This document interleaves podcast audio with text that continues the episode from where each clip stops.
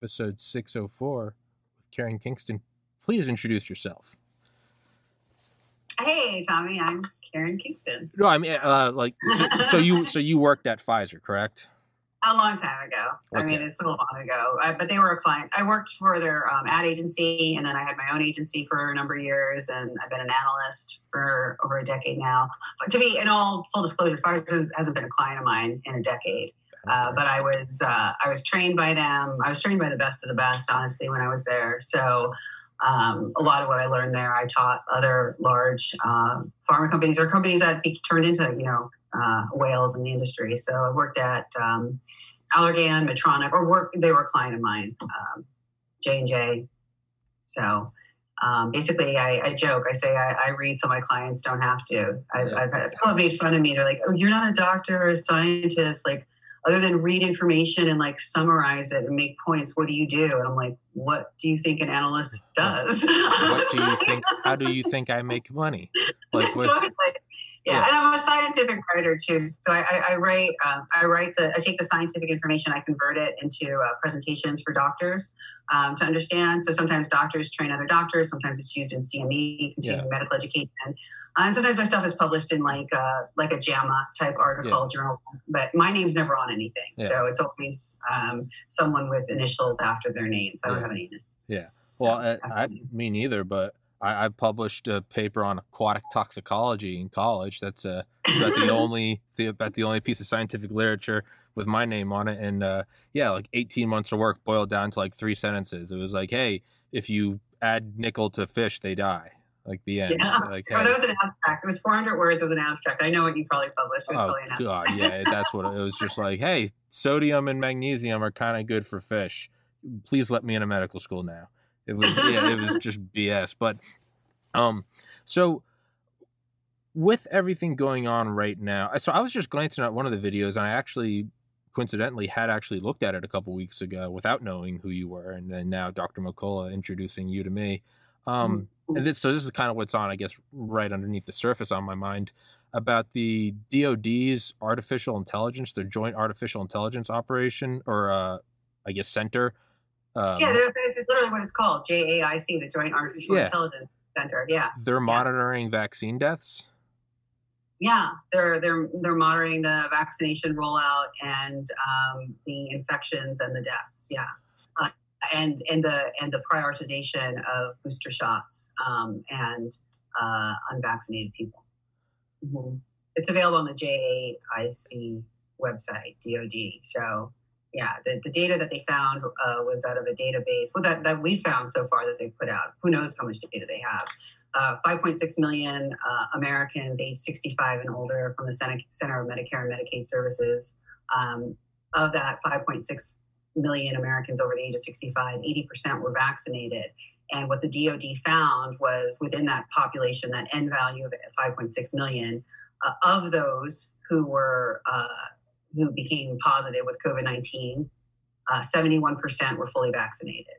Of those, of the 5.6 million, of those that were hospitalized, 60% were fully vaccinated. And fully vaccinated is defined as, you know, having two Moderna or Pfizer jabs or a J&J jab two weeks post that jab. So this is not people even less than two weeks that had a, you know, a breakthrough event within less than two weeks after the second, first or second dose.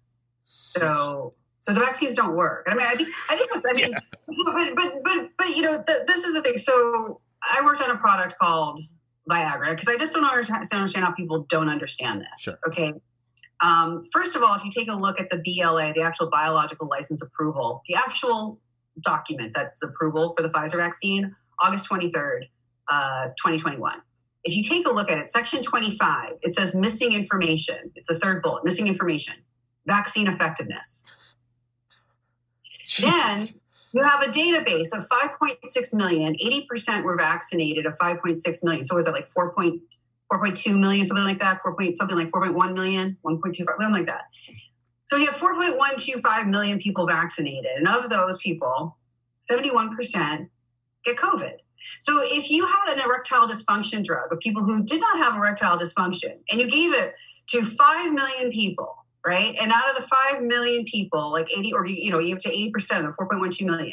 and other ones that spontaneously developed erectile dysfunction, 71% of them had taken the pill, you'd have a bunch of pissed off men in this country right now. yeah. Yeah.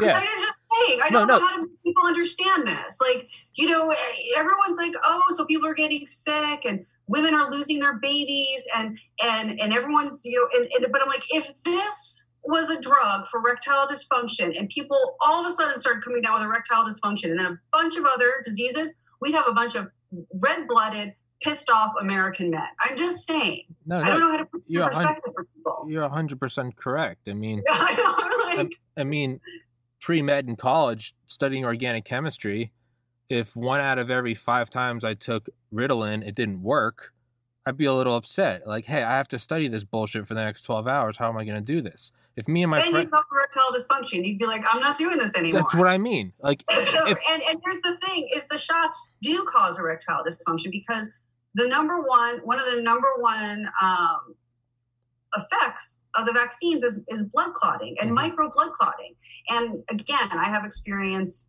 in men's health and the american heart association in 1997 i believe it was put out an article saying look if the reason why doctors need to talk to men about sexual health because if a man's experiencing erectile dysfunction it's probably because of blood clotting and it was atherosclerotic blood clotting but that's a sign that there's blood clots in your capillaries which then could then lead to more serious blood clots that could lead to cardiac events and strokes and whatnot.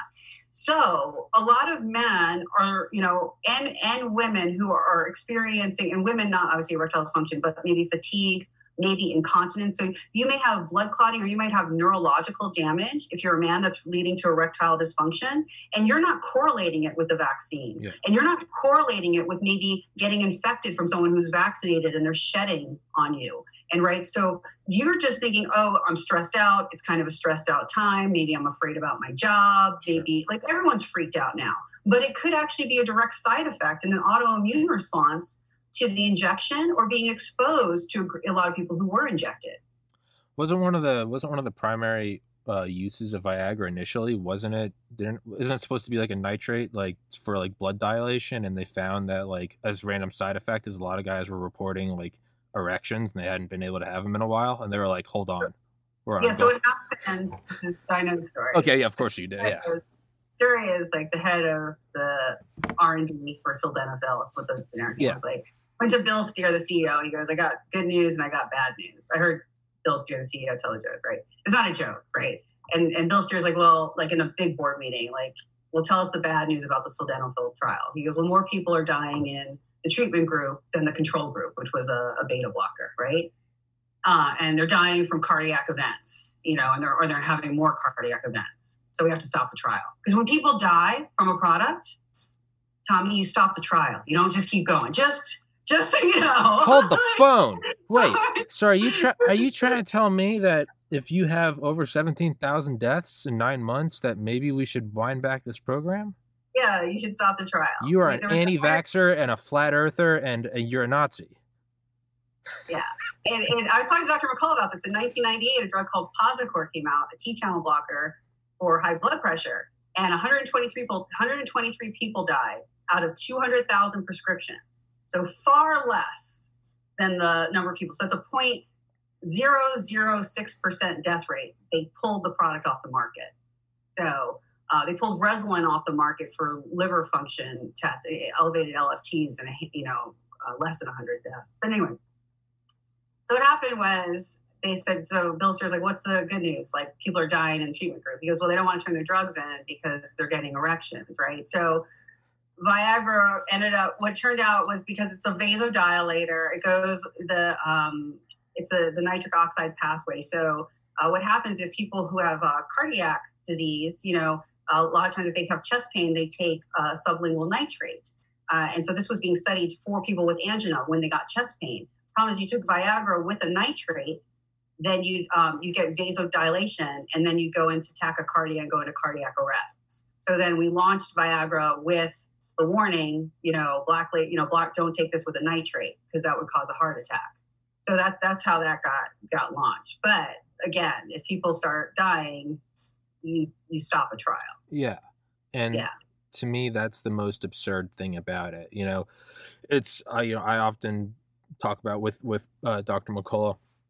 I mean, there's really two huge stories here, right? I mean, three if you want to say where did it come from? Was it a bioweapon? But not even going into that, just with the vaccines. The other big story is, you know, the widespread, regardless of va- vaccine efficacy. Let's say there were no deaths on VAERS. Regardless of all of that, the EUA is only possible when there's no other alternative treatment.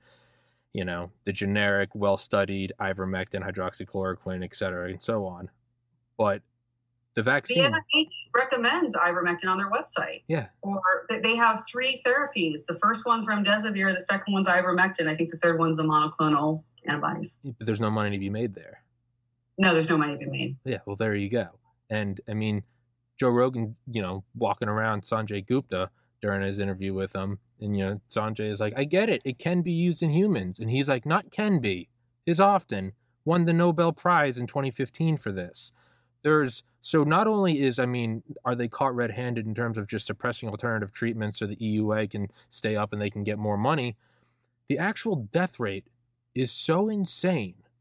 It is so absolutely bonkers. Like, hey, if you get this, you know, you you might, you know, I know you're 20 years old and you're an athlete, but you might have, uh, I don't know, a heart attack. You might have myocarditis. You might have any of these results.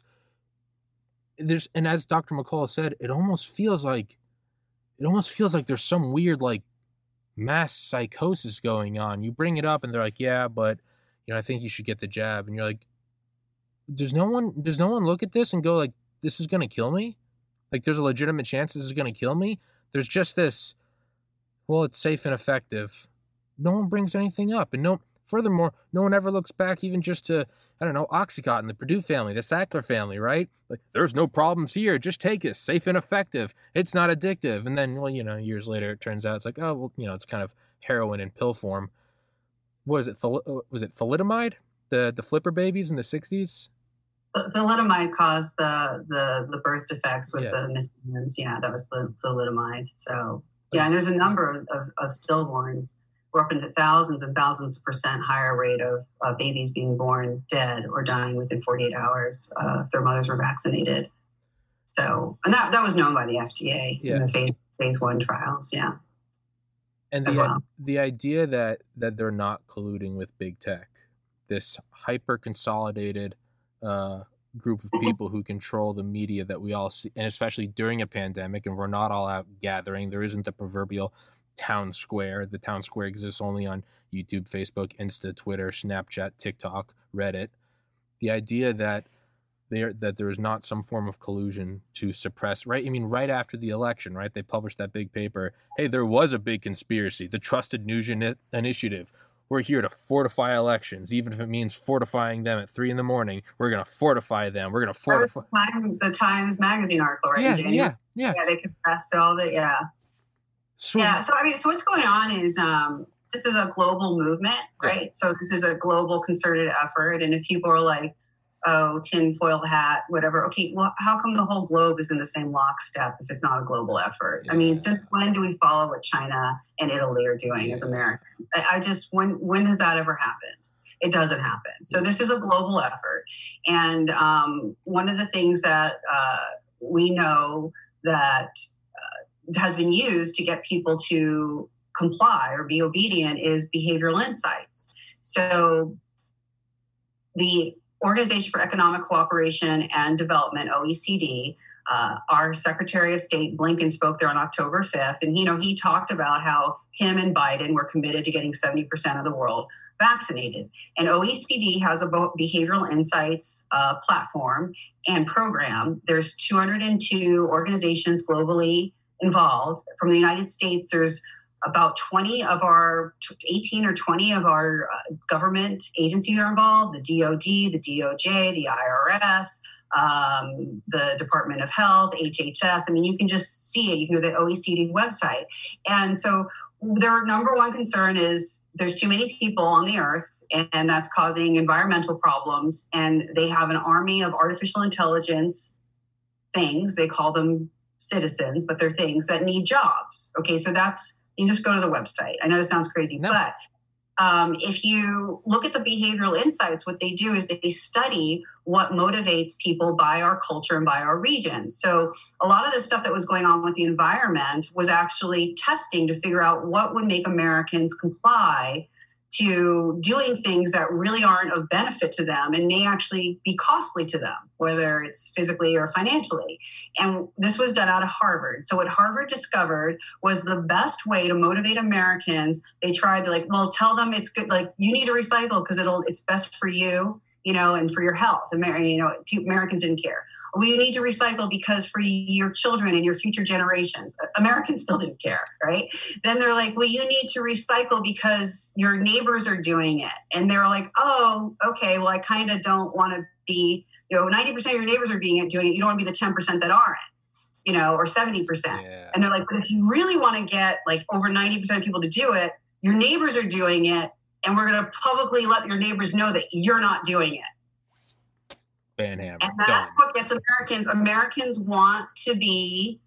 Uh, they don't want to be the two percent. They don't want to not be. They, they want to be with the crowd. They want to do, and they more than doing what's right. They want their neighbors to think that yes. what they're doing is right. Yes, that's what, whether or not you think what you're doing is right with God. It's more important to Americans that you, your neighbors think what you're doing is right versus whether or not God thinks what you're doing is right. So that's what they found. And so, and then they also found though here's the thing they said if you want to influence at least Americans, then, you know, it's really important to say this is what other people are thinking, this is what other people are doing. You need to do this too. They go, but if a group comes up and they do the opposite of what you want, then that could have a, a real huge negative backlash. Like it could, you know, go completely opposite direction, which is why any doctor that said ivermectin works or look let's actually like when they call it highly deadly and you got a 99.997% survival rate you do tommy right? Yeah.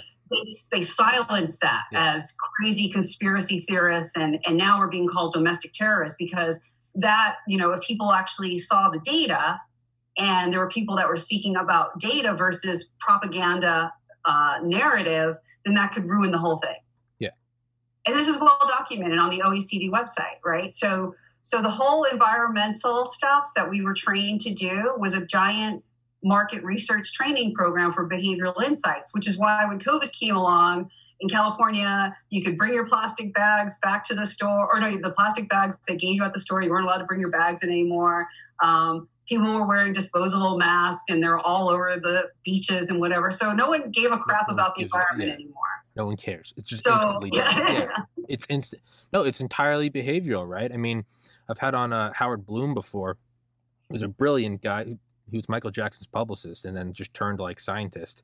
But I mean, he talks about all the behavioral research and kind of going all the way back to like single celled organisms, all the way up through humanity and everything in between about the sort of the group cohesion, the not wanting to be ostracized, no matter what. You don't want to be on the outside. There's something that you know. You remove a cell and put it in a tissue, you put it in a culture by itself, and it's it's going to die off. You remove the human from whether real or perceived uh, social cohesion, the as he calls the superorganism.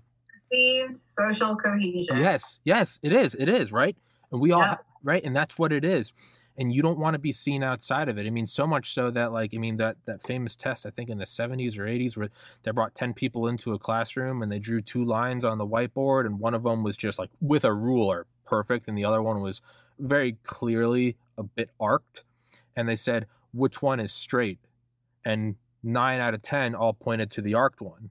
And the 10th guy said okay, the arced one. What the 10th guy didn't know is that the first 9 were all in on the study and they were yeah. all told to go with this. So this guy said, "Yeah," and then afterwards, when asked about it, he was like, "Well, everyone else said that it was, so I said it was too." It's everyone wants to fit in, and I've brought this up before. Is if we're all in a stadium, and I've used this analogy before, so anyone listening is probably going to fast forward. If we're all in a stadium, and I, you know, say, uh, who here uh, thinks the vaccine's a good idea? And I don't know, you're looking around like a big, I imagine like a big football stadium, and like 1% of people are on board with it and everyone else is looking around like you feel confident in your belief. Now, if you do something like, I don't know, a pandemic where everyone is at home and I can't see the thousands of the people to the left and the right of me, right? I'm in an apartment. My world ends at these walls. and I look at a study on my phone and it goes, How many people think the vaccine's a good idea? And I look at it and it goes, 99.999% of people think it's a good idea. And I go, well, I don't really think it is. And they go, Tommy, you're the one guy that doesn't think it is. And not only that, you can use bots to go, look at this moron. Oh, fuck. All right. Well, okay. I guess I guess it's a good idea. What you don't know is 99% of people might all be going, I don't think it's a good idea. And they look at their phone and they're all being told you're the one person that thinks it's a bad idea. All right, we'll do it. And then this manufactured illusion then turns into reality to now where you go, well, I, I want it. And now everyone's coming out of their apartments and going, oh, I want it too. You have the ability that really, ironically enough, you can kind of do the best during a pandemic when your connection to the world is through a screen you can manufacture anything you want, and yeah, it doesn't matter if it's a vaccine or recycling. But the thing is that poll that you talked about, where they said ninety nine percent said Yeah. that it was a good idea. I'm just, I'm just making that up. No, but I'm no, but that's that what isn't a lie because I can tell you from working with some attorneys with like the airlines. Every airline, every airline has ninety eight percent of their employees vaccinated. Every single one is sitting out internal memos saying ninety eight percent of people are vaccinated. There's only there's only these two percent that are left. I have someone that worked at Pfizer. Same thing. They're saying like ninety eight percent or ninety six percent. I think it's still ninety eight percent of people are vaccinated, and like people in Pfizer are like like the whole departments are like none of us are vaccinated. So they're telling you you're just that lonesome, that 2%. They're telling you you're the minority, you're the weirdo, you're the outcast, you're the one that doesn't care about other people. So even when you see these surveys, they're putting out this illusion, this propagandist lie that 98% of people believe this. Yeah. That that was always a lie. Or 98% of people are vaccinated. 98% of people are not vaccinated. All these Yeah. you know, I saw I saw an internal memo from the Navy. It said 98% of, Na- of listed Navy members are vaccinated. That's a lie. Yeah. It's a lie. Yeah. I've- I've- they're doing that to make people who aren't vaccinated feel pressured to get vaccinated within that organization, and then outside that organization, it's to make us feel afraid, being like, "Oh my God, every our all, all of our military and airline uh, people are all getting vaccinated. They're not." Yeah yeah, it's like uh it's like being in like a like middle school or something, right? And like someone gets a pack of cigarettes, and it's like, well, everyone else wants to smoke them, and finally someone's like, you know, I don't feel comfortable. I told my parents I wasn't going to do this, and everyone's like, I'm not comfortable either. Every, you know, everyone, the whole mold kind of breaks, and it's like, well, Bob said that you guys all want to do it. I only did it because Bob said you guys wanted to do it. Everyone's like, I just want to play Nintendo, right? That's what happens. We know this. We know it's with peer pressure, right? Like, oh, oh, oh, oh, you like girl? You know, you're in fifth grade. Oh, you like girls? I don't, I don't like girls. Girls are gross. It's like this whole thing. We know it happens again and again and again and again. Well, I want that. Well, I want like even just little things like it's 2021 United States. Like there's a certain fashion. My hair is cut a certain way, whether I'm like conscious of it or not, right? I have a certain phone. Why do I have an iPhone? Well, because I've always used Apple. It, do you just really like Apple or do you not want to be that guy with an Android? Like little things that we don't even realize, right? We all go along with it. And it's, I mean, you have to respect your enemy in the same way you have to respect the Nazis for being organized. You have to respect ISIS for being, you know, committed. You have to respect your enemy in that it's a highly, highly intelligent uh, mode of attack is to use groupthink. Oh yeah, and they and they and they not only do they use groupthink, they figured out exactly what the pain point was, Yeah. which is that your neighbors are all doing this, and if you cared about your neighbors, right, then you would do. That's why they like you wear a mask not to protect yourself, but to protect other people. That was a bunch of hooicky. I mean, what a load of crap. And I was like, all right, I'll go along with this, right? I I played a role. We all played a role in this betrayal, right? Because I'm like, well. I hated wearing the mask, by the way. Like, absolutely hated it. And I went along with it because in Southern California, everyone's like, "You're a terrible person if you don't wear the mask," and blah blah blah blah blah. Right? I'm Yeah. not putting it back on now. Yeah. You know, I was in the airport the other day and I wasn't wearing the mask in the airport. Um, and I had these killer boots on. Like this security guard comes walking up to me and he's like, "I can tell you're a rebel." He's like. Because you're not wearing a mask and you got some pretty kick-ass boots on. he just kept walking. Yeah. So no, but the whole thing is like you know we always it's it's that it's that frog in the water, Mhm. right? And the, water boil, gets warmer yeah. and warmer. So you know we all kind of played a role in the betrayal, and then it's like, wait a second, now where where are we going with this? Like now it's like, well, inject yourself with a experimental biological agent, which has been proven to only cause harm, permanent disabilities, autoimmune disease, and death. And now you're like, wait, I thought I just had to wear a mask, you know? Yeah. So um, it, it's really that, that, also. So that was also in the, in the Harvard study. They said the best way to change behaviors is to eliminate all behaviors, right? So why did we have the two week back lockdown? Because they wanted to wipe out all of our regular habits, right? And then they call it. They actually called it the domino effect. And then you build back habits. So it starts with stand six feet apart. We'll stand six feet apart and wear a ma- or wear a mask, and then we'll wear a mask and stand six feet apart. We'll wear a mask, stand six feet apart, and be home by ten o'clock at night. We'll wear a mask, stand six feet apart, be home by ten o'clock at night. Put up like plastic around you in the cube and at the restaurants, and now inject yourself with a biological agent. You it's know, like bop it. Right? so, so, but they trained you, and so what happens is Americans go, okay, well, if I get this injection, then I can get my freedoms back. That's what happened, right? Mm. Because we were obedient. We are like just uh, two weeks to curve, right? Two weeks to slow the curve. Then social distance, wear a mask, put up plastic, da da da. And now they're like, okay, this is the last thing. You get a vaccine, and the and the pandemic's over. what people didn't realize was that you know if you have to inject yourself with an experimental biological agent that is shown to just cause harm disabilities, injuries, and death in exchange for your liberties, that is not being a good member of America where we have inalienable God given rights.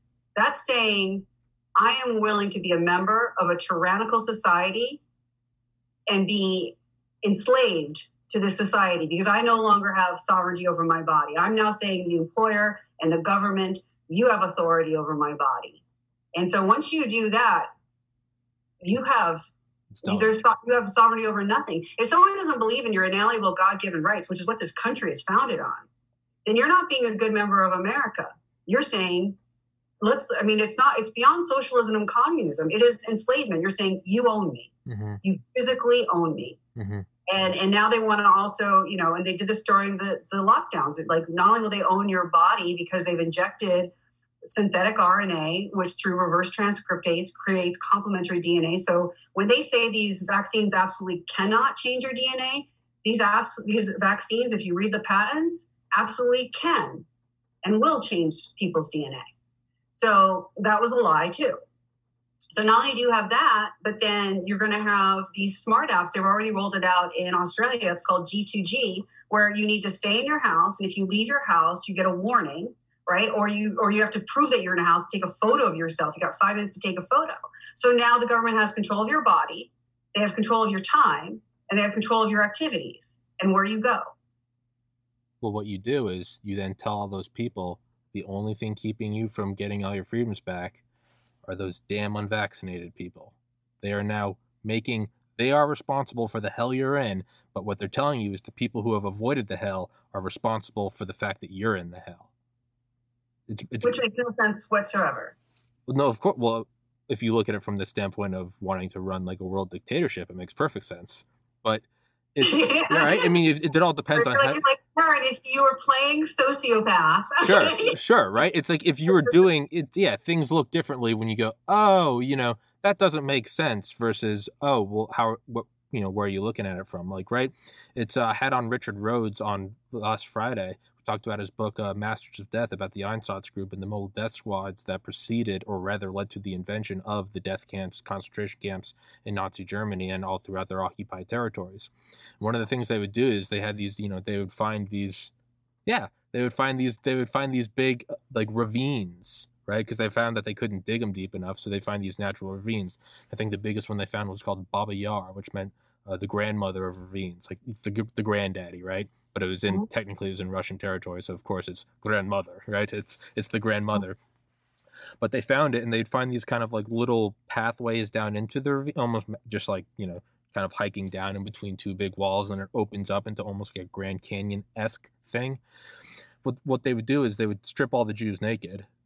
They would take, you know, well, first they would tell them, uh, get a report to this this field, right? You are being uh, mm-hmm. relocated for labor bring warm clothes, bring your valuables, and bring like two days food. Uh, food.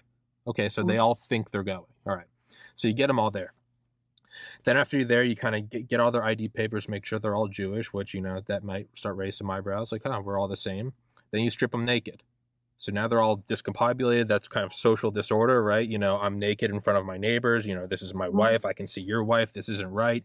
So now that Mhm. you leave them out there overnight, now they're cold. Now they're hungry. Now they're thirsty.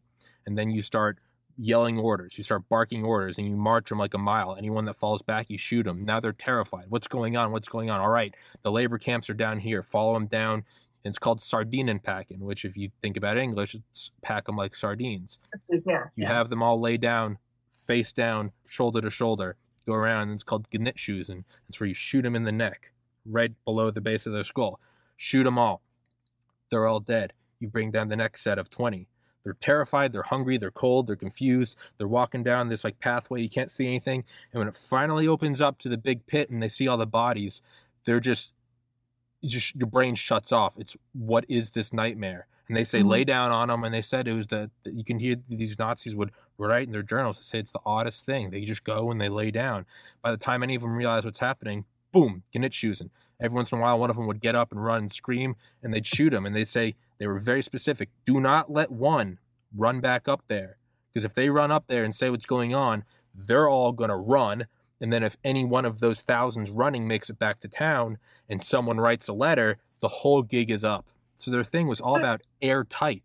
So yeah, But Tommy, make a good point, and this is what I keep trying to say to people because people are like, "Why would our government want to hurt us? Why, you know, they wouldn't want to hurt us. They took an oath to uphold the Constitution. Well, clearly they're not upholding the Constitution. And if you've ever read history, if you've ever been, and a lot of women have, if you've ever been violated by someone who does not value you or respect you as a human being, they don't go, "Hey, sweetheart, I'm going to uh, violate you." A sociopath or someone with like malicious intent for another individual if they want something from you whether you know it's it, it's financial or physical they don't tell you their intention. They tell you whatever it is you need to hear to get what they want. Yeah. that's it. So think about so they didn't tell these people they didn't tell the jews you know uh, six months ahead of time hey we're all gonna we're gonna take you down to a pit eventually and then shoot you in the back of the head you know it was this gradual you know and they got society to turn on this gradual thing about well there's this this national threat there's this going on there's this shortage. Ooh, this sounds familiar. There's these shortages coming up and we need you guys to you know gather together give up these privileges. You know it's for the greater of society. The they don't greater tell you their plan is to execute you. Yeah.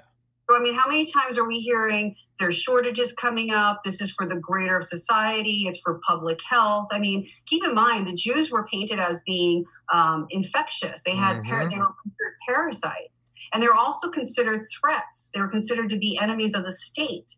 So, you know, so parents speaking up at school boards now are domestic terrorists. I mean, uh, unvaccinated people are, are considered sick. You're sick until proven healthy. And the only way to prove that you're healthy is to get an injection. Even though if you get injected, you're more likely to get sick. I mean, you have to think of like people need to realize if someone wants to harm you, especially if an organization, a political organization, has evil intentions and evil beliefs about them being superior to you, they're not going to vocalize that to Yeah. you. Yeah. Yeah. They're going to tell you this is for your greater good. And people that don't agree with us are selfish and uh, and ill and they're parasitic and they're a threat to society. And they hate you and they don't care about you, which is why they're not getting vaccinated because they they don't they want you to get sick. It makes no sense at all. again, it makes sense if you're setting up a world dictatorship, but it doesn't. But I don't understand how anyone says this makes sense to them. it's I think what it is is I don't I think those people are lying. I think it's cognitive dissonance. I mean, the Nazis would say it's the most fascinating thing. Up until the moment they're executed, they still think that they're being relocated for labor. And it's not like they get executed and then the next morning they wake up and they go, "Hey guys, they're lying. They're executing us." No, they're executed. It's done. You you can't te- can't tell anyone. And we only know about it because the Germans lost. and We found out about all of it. They don't tell you anything because that's what they're going to do. They're going to kill you. And I think a lot of people, and I've used this analogy before, the first concentration camp to be liberated was was Ohrdruf or Ohrdruf, O H R D R U F, and it clearly wasn't just a killing field, right? I mean, genocides were no new thing. They've been happening all throughout human history. Killing fields, mass graves, are they've all been seen before. But they find it right. It's gated in. All the Jews are wearing the same, you know, the striped uniforms. There's barracks. It's very clearly systematic. That's bad enough that you find it. You got to imagine, right? Put your put your mind in the mind of the GI opening the gates. One of them was probably like, "Do you think there's more camps?" No, no, dude, this is this is bad enough. And then they find a second camp. They go, "There's no way." The mind, the mind starts to shut down, and then you realize there's tons. There's Auschwitz. There's Bergen-Belsen. There's Dachau. There's Chelmno. There's uh, uh, Treblinka. On and on and on the mind, and then finally the mind cracks and we reach a never forget moment. I think the mind, you go, there's no way they're injecting all of us. This can't, I think the mind puts it so, back down. Tom, you have a really good point there because I'm, I'm contacted by people outside the US and they think in the US this isn't happening. They don't, they're like, well, you know, the US, the the military is not really getting vaccinated and and there's no there's not the mandates aren't really being enforced. And i'm like there now we are we are having an awakening now yeah. the last few weeks. But they didn't they they i mean people were like you know you need to open up your borders to allow people in from canada. You need to open it up to allow people in from australia. And i was like do you not know what's going on in america? I mean yeah they have we're, we're, we're only a few steps behind other yeah. countries. And it's you know? it's man if there hasn't ever been a, a greater multi steps ahead move than the second amendment.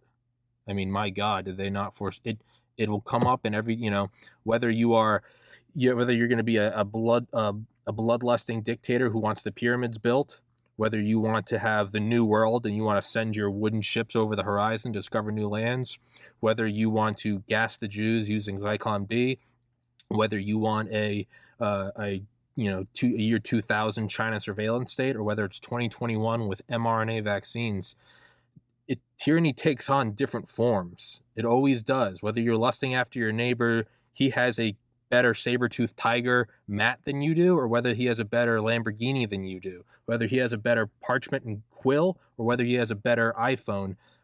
These human things they take on different forms over the millennia but it's all the same thing. Eventually power will encroach to where it wants to consolidate itself and suppress all opposition.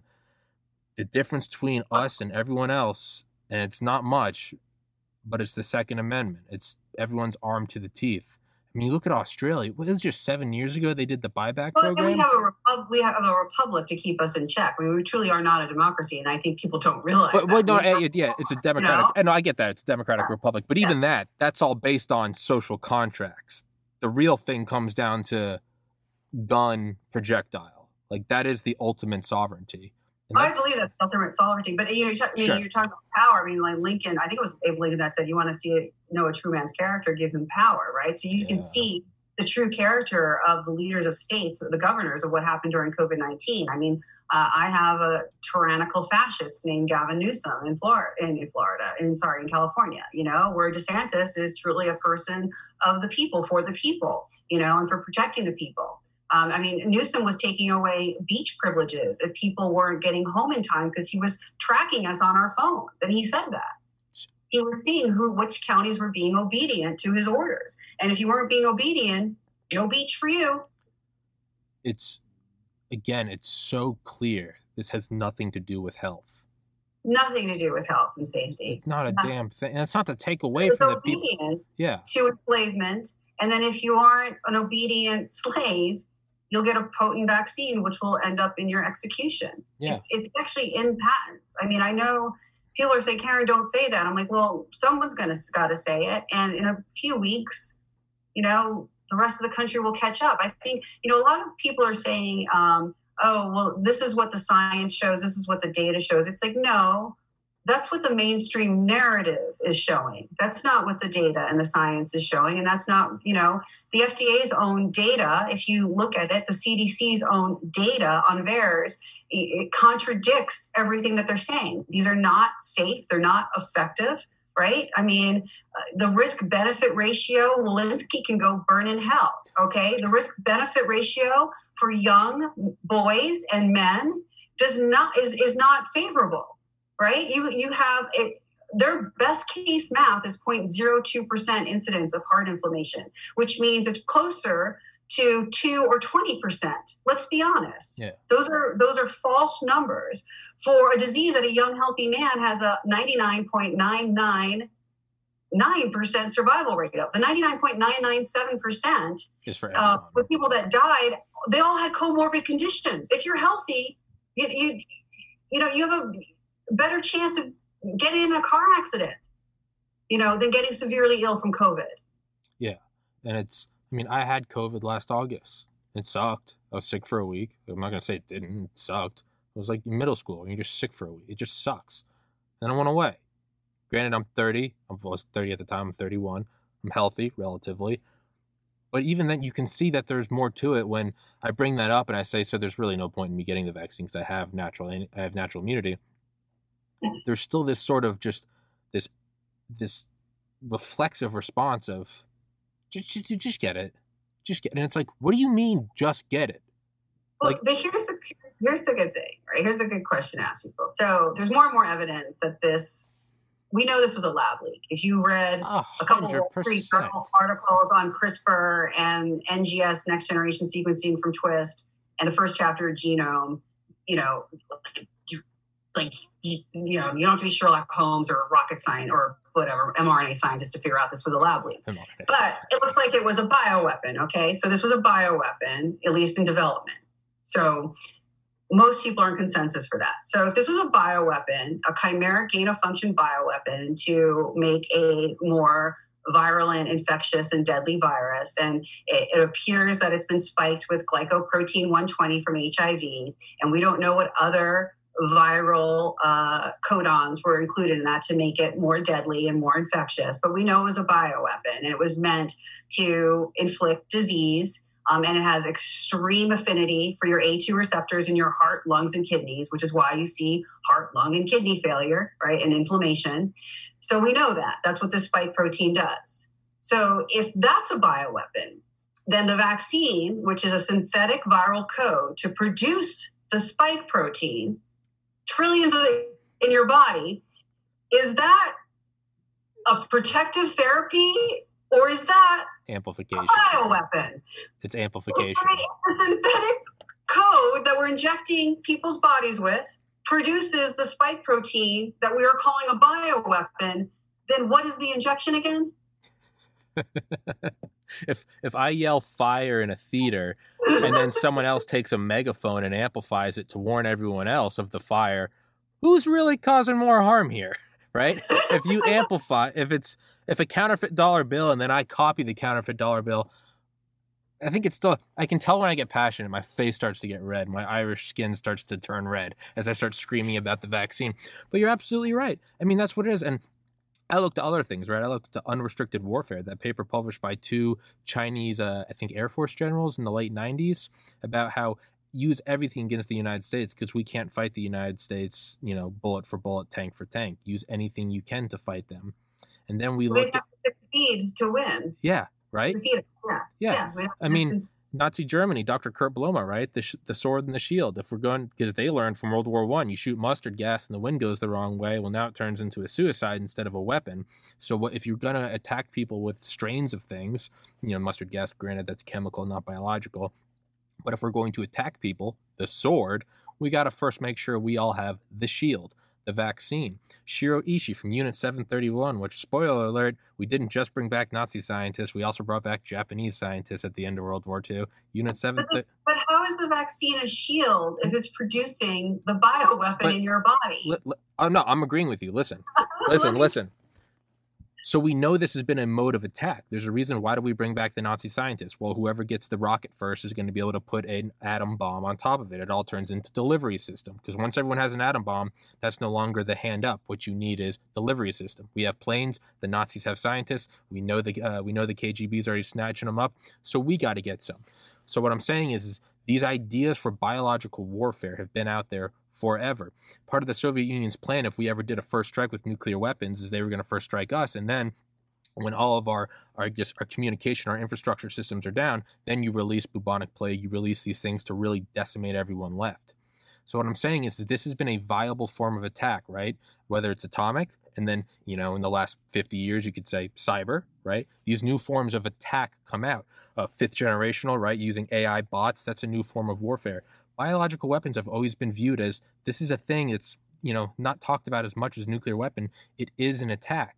So what i'm saying is i'm, I'm completely agreeing with you it is a biological weapon and so is the vaccine. What i'm saying is that's my sherlock holmes is i'm looking at it and i'm going this has been on the board as on par with getting back nazi scientists to build rockets has also been on a much lesser scale to get these biological and chemical engineers because they knew this was just as uh, just as lethal. So if you want to attack anyone you're not using a nuclear weapon. That's yes, that's so yesterday. That was right. The last time we got scared about that was with JFK and the Cuban Missile Crisis. That's yesteryear. That's the black and white TV. New it nowadays, it's all about using a designer weapon, a biological thing. It's far smaller. You can't detect this on a radar. You can have a dormant period. You can put it in some international airports. Boom, it's gone. And then, if you want, yeah, you could have the vaccine and no one knows what it is. Rush that out and say, hey, everybody's scared shit. Let's take this too. It's the ultimate. It's the ultimate attack. I'm agreeing with everything you're saying. his children don't weren't they were completely immune to this. They didn't get infected with it. They didn't spread it to others. And now the FDA and, and our, our Governor Newsom has the audacity to authorize this and mandate it for children. I mean that that is that is conspiring to commit aggravated assault and murder of minors through coercion. There's no gray area of what that is. Children mm-hmm. do, did not get SARS-CoV-2.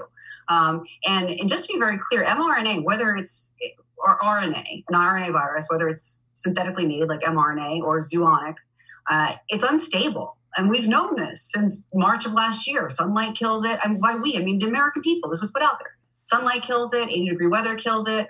The, the, scientists at Moderna laughed, saying if you looked at it wrong, it would disintegrate, right? So you really you had to be susceptible in one way or have high repeated exposure to really get sick from it. So, what did this vaccine do? They took a, an unstable uh, biological weapon, because that's what it is. The, the, the synthetic RNA is a bioweapon. It's very unstable. And they put it in a lipid nanoparticle encapsulation with cholesterol, phospholipid, um, ionized lipid, and polyethylene glycol lipid.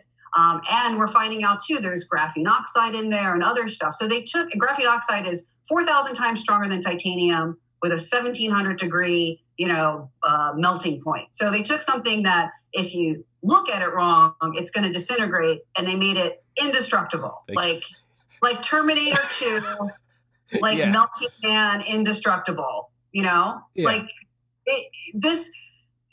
I don't understand why people are like they think this is a great idea. And now we're injecting it into children's bodies who never it never made it past. It never made it into their immune system. It their their uh, white blood cells if it got you know were little ninja warriors wiping the thing out never penetrated their cells. And now we're injecting children um, with this mrna which we now are seeing hijacks their cells to create transgenerational complementary uh, dna that causes disease and autoimmune suppression.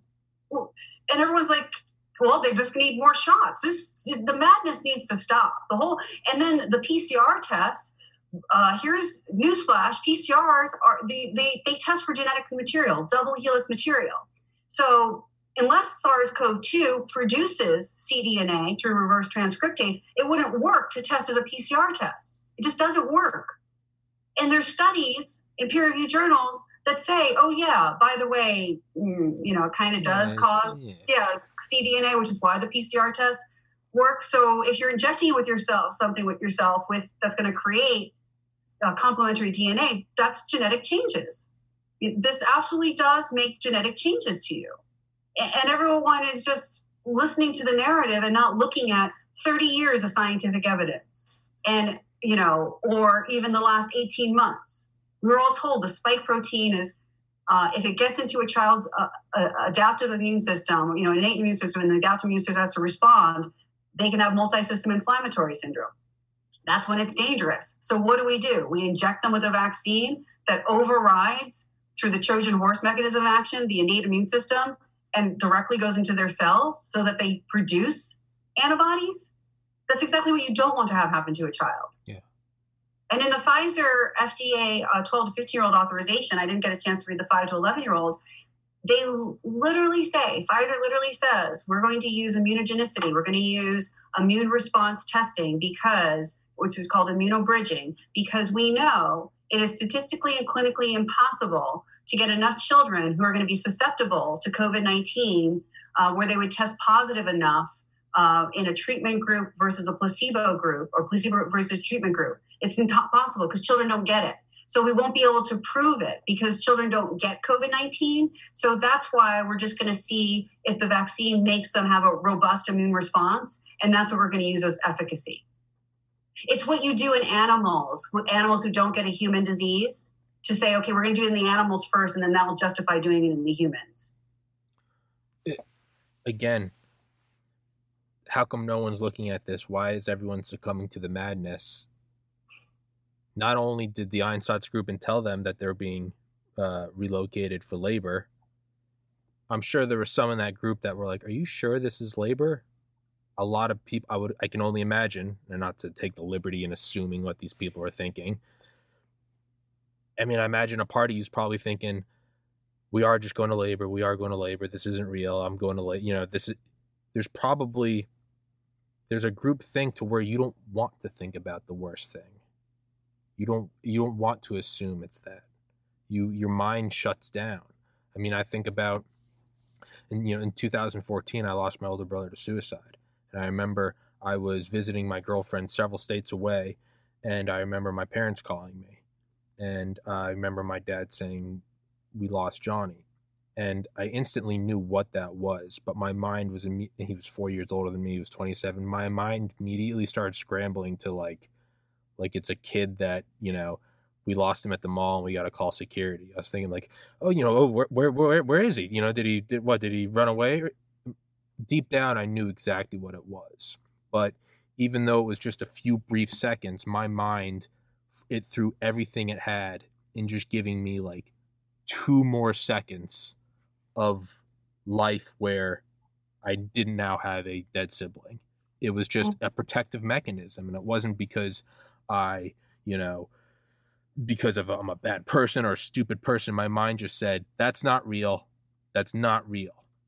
So I can, and I know that's a bit of a loose analogy, but I can only imagine a lot well, of this is what's. Great, it's, a, it's a great analogy. I mean, it, you know, it's because you have you, your fear of losing those that you you love, that they've been harmed, whether it was self inflicted or inflicted by someone else. Yeah. You know, and so, and I think it's even more difficult because people that we love were harmed, and some people they themselves were harmed but there's also this level of betrayal right there were these people took an oath to yeah. protect us they took an oath to uphold the constitution and we trusted them yeah. so um, it's you know I, I I empathize with people. I understand. I mean, years ago, I, I, tell. I mean, I went through a period of my life where people in my personal and, and professional life took an oath or signed a contract, and I was deeply betrayed. I mean, people took things they had no right to take and touched things they had no right to touch. And um, and my friends were like, Karen, these people are stealing from you. They're lying to you. They're doing they're you know they're doing these things. This person's doing this to you. And I, I'm like, why would they do that? This person loves me. This person cares about me. And to be honest, people that warned me, I thought they were stupid or irritating, or I locked them out of my life. Yeah. So, you know, it's really tough because we're not doing this. I didn't come forth with this information other than it's the truth. And i you know you want people to wake up and and realize that they were betrayed and so that they can get healed right? But when you're that messenger of such alarming and um, you have scary information, uh, you're not you're not well liked. I mean, you're people are going to not want to hear it, and I understand that. But uh, you know, I don't know. I think it's through facing that fear, mourning that fear. I mean, I was afraid to come forward, and I, I had to mourn everything that I would lose coming forward. You know, and that's everything. I had to mourn losing everything so that I could face what I had to do, which was to come forward and tell the truth to people. And I think if you mourn the worst case scenario, that's when you can actually heal, yeah. right? It's like if you mourn that and you go through a process of forgiveness, which is an ongoing, lifelong process, that's when you can start healing and and find ways to heal, like physically, emotionally, spiritually, financially, and as a country and a community. I think that's what needs to happen. You know. No, I, I agree with you 100%. I mean, I think about, you know, I graduated University of Georgia in December 2013, scored in the top 4 percentile in the MCAT. I got into medical school in Miami, smoking hot girlfriend. I was in great shape. I had like eight abs. People thought I was playing part on the football team. I was like, no, I just worked out every day, and, you know, on top of the world. And then right after I graduated, I realized I didn't want to go to medical school. I wasn't happy. And a couple months after that's when I lost my brother. And so this led to this whole spiraling downwards, this existential you know, didn't know what I wanted and I started gaining weight and doing drugs and, and I don't want to be a doctor, I don't want to do this, lost a girlfriend, became suicidal, had to move home with my parents and I'm 600 miles away from every friend I've ever had and I'm living at home and I'm in 25, I'm 26, I'm 27, I'm 28, when I'm, I'm a loser, what the fuck am I doing with my life? My other brothers are successful, young, younger brothers getting engaged and I'm sitting here like a loser and it kind of broke down everything I had and then, you know, like a true idiot adding gasoline to a fire, I was like, hey, you know who I don't think's half bad? Donald Trump. And so whatever friends I had left, they got rid of me too, which is fine. You don't have to like him. But the point is, is I kind of just ablated everything in my life away to much like the the two weeks to flatten the curve. Mm-hmm. I, I sort of removed everything I'd ever learned, lost every friend. I mean, literally two people I still stay, stay in touch with from pre that era to where I'm at home I don't have a girlfriend. I'm not going to go to medical school. I don't have any of my normal friends. I now have no desire to go live back down in Georgia. It turned into a gift that I realized I was like, oh, I'm I'm like reborn. Like, what do I want to do? I'm going to start a podcast. I'm going to do this. I oh, don't, oh, awesome. I don't care who doesn't like this. I started above my parents' garage. Two years later, now I'm on my own, making some money on this thing and doing it. But what you said, mourning the loss of everything, I kind of quote unquote died like I lost everything I had in my previous life to then it was like, I'm just gonna go out and talk to people. And then COVID start COVID started like a week after I started this podcast, which is just bad luck. But so now when I want to talk about things, no matter what it is, I think whereas most people, oh, I don't want to say that, or I don't want to post that on Facebook. I don't want people to think I'm an anti-vaxxer. I don't. I have been training unwittingly for like six years to not give a shit because I could no longer, because there was nothing left to care for. It was all gone. And by coming to terms with that, and then not only just coming to terms with that, but finding peace in it, and then not just finding peace in it, but loving it as opposed to anything, I would rather this than my old life. It becomes a lot easier to go, I'm going to interview Dr. Malone, and I don't care how many people hate me for it. I'm going to interview Dr. McCullough. I got banned from YouTube. Well, they're communists anyway, and just keep going. Like that is what has led to this. And you're right. It's people have been because no one wants to. No one wants to acknowledge because right, it's right. It's easier to fool a man than to convince a man he's been fooled. Yeah. Right? If you, you think you're a, you know, you think you're an intelligent, I'm, I'm a lawyer, I'm a whatever, and you are, and you have a wife and a kids, and I've built this home, and I have this savings, and I'm so and so, and I pay property taxes, and you got you kind of you can feel dumb. You're like, I got duped by the guy in the white coat on TV. No one wants to admit that, right? I mean, I found out probably after most people, you know, early on, years and years ago, that I was being cheated on by a girlfriend. Aside from like having your heart broken, which everyone has, it's, that's not important. The worst thing was, was feeling so stupid. Feeling go, so stupid, exactly. The, how did I not see this? When when I found out information about someone that very sure. close to my life, and I, I, mean, I can't go into all the details. yeah, yeah, yeah. But I was like, no one's going to believe me. I didn't know this because no one of anything. No one says that's a stupid woman. Like people don't say that about me at least. So like I was like, there's no way anyone's going to believe I didn't know all this information about this person. Like, there's just no way. Yeah. You know, because they did horrible things. Yeah. Horrible things to other people. Yeah. You know, like millions of dollars. Yeah. Never paid back. Yeah. You know? So, yeah. Uh, yeah. And so the same thing, yeah. But even if you're being cheated on, people are like, how, how did you not how did know you that? not see that? Yeah, because you because you're a good person and you're blinded by love. And in the same way, we're blinded by the reason we can't imagine how anyone would do this is because we are all good people, regardless of our beliefs, what sports teams we like. At the core, we're all good people. So when we see someone who is taking money and violating their Hippocratic oath so that billions of people inject themselves with a synthetic, we the reason we say that can't happen is because we would never do that. The reason why you believe you're being relocated for labor is because you could never in a million years become a band of a traveling death squad going into foreign countries and killing Jews. We project, you look at someone that beats dogs and you go, that can't be true because I would never do it. But that's Yeah. what happens. And that's what these people thrive on is they know that because they're not admitting it. They're not going to, hey, I'm doing this. Yeah. One of the things Jordan Peterson said, like, and I kind of became a student of his, right? I wouldn't Yeah, say fan, Yeah, I, follow yeah. I like them. Yeah. Yeah, but you know, he said, you know, um, I think he, was trying. Par- I think he was paraphrasing Carl Jung. I'm going to butcher this, but he, you know, he he said that you know, Carl Jung talks about the shadow that we all have to realize that we have some level of darkness in us, right? And if you just think you're always good, I mean, and and the apostle paul talks about this all the time like you know how you wrestle with you know wanting to follow christ but then being you know uh, enslaved to your your flesh you know Sure. um, but like, you have to acknowledge that you have some level you know of darkness in you and like when people say oh i would never do what happened in nazi germany he's like well you know you really need to put yourself in that situation and see what would you do or not do and he said if for no other reason to you have to acknowledge that there's some evil in you so that you can see evil in the other in, in the world and if you don't if you if you believe the world is is just sweet and innocent and there's no evil in you or in the world he's like then you'll be annihilated to the exact level of your naivete Jeez. Yeah, but yeah.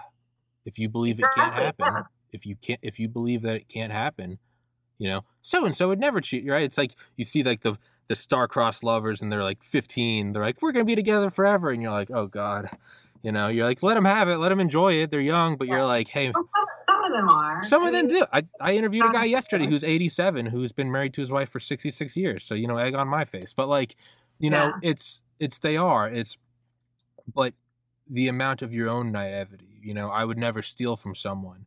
And then you look at like the 2008 financial crisis and you're like, did they really do that? yeah, Did, yeah, did- did it? Remember that time you took a dollar from your mom's purse? Yeah. Well, it's just that scaled up. yeah And if you can realize that, then, you know, you won't be annihilated to the equal extent of your own naivety. well yeah yeah and people say oh i would never i would never mentally or emotionally abuse a child yet everyone's sending them to school in masks and Yeah. that's abuse Yeah. I would, you know, how did the Nazis take part in that? Anyway, we should separate the unvaccinated, right? No, didn't Noam Chomsky just say Yeah. that yesterday or today? The unvaccinated should be ostracized from society.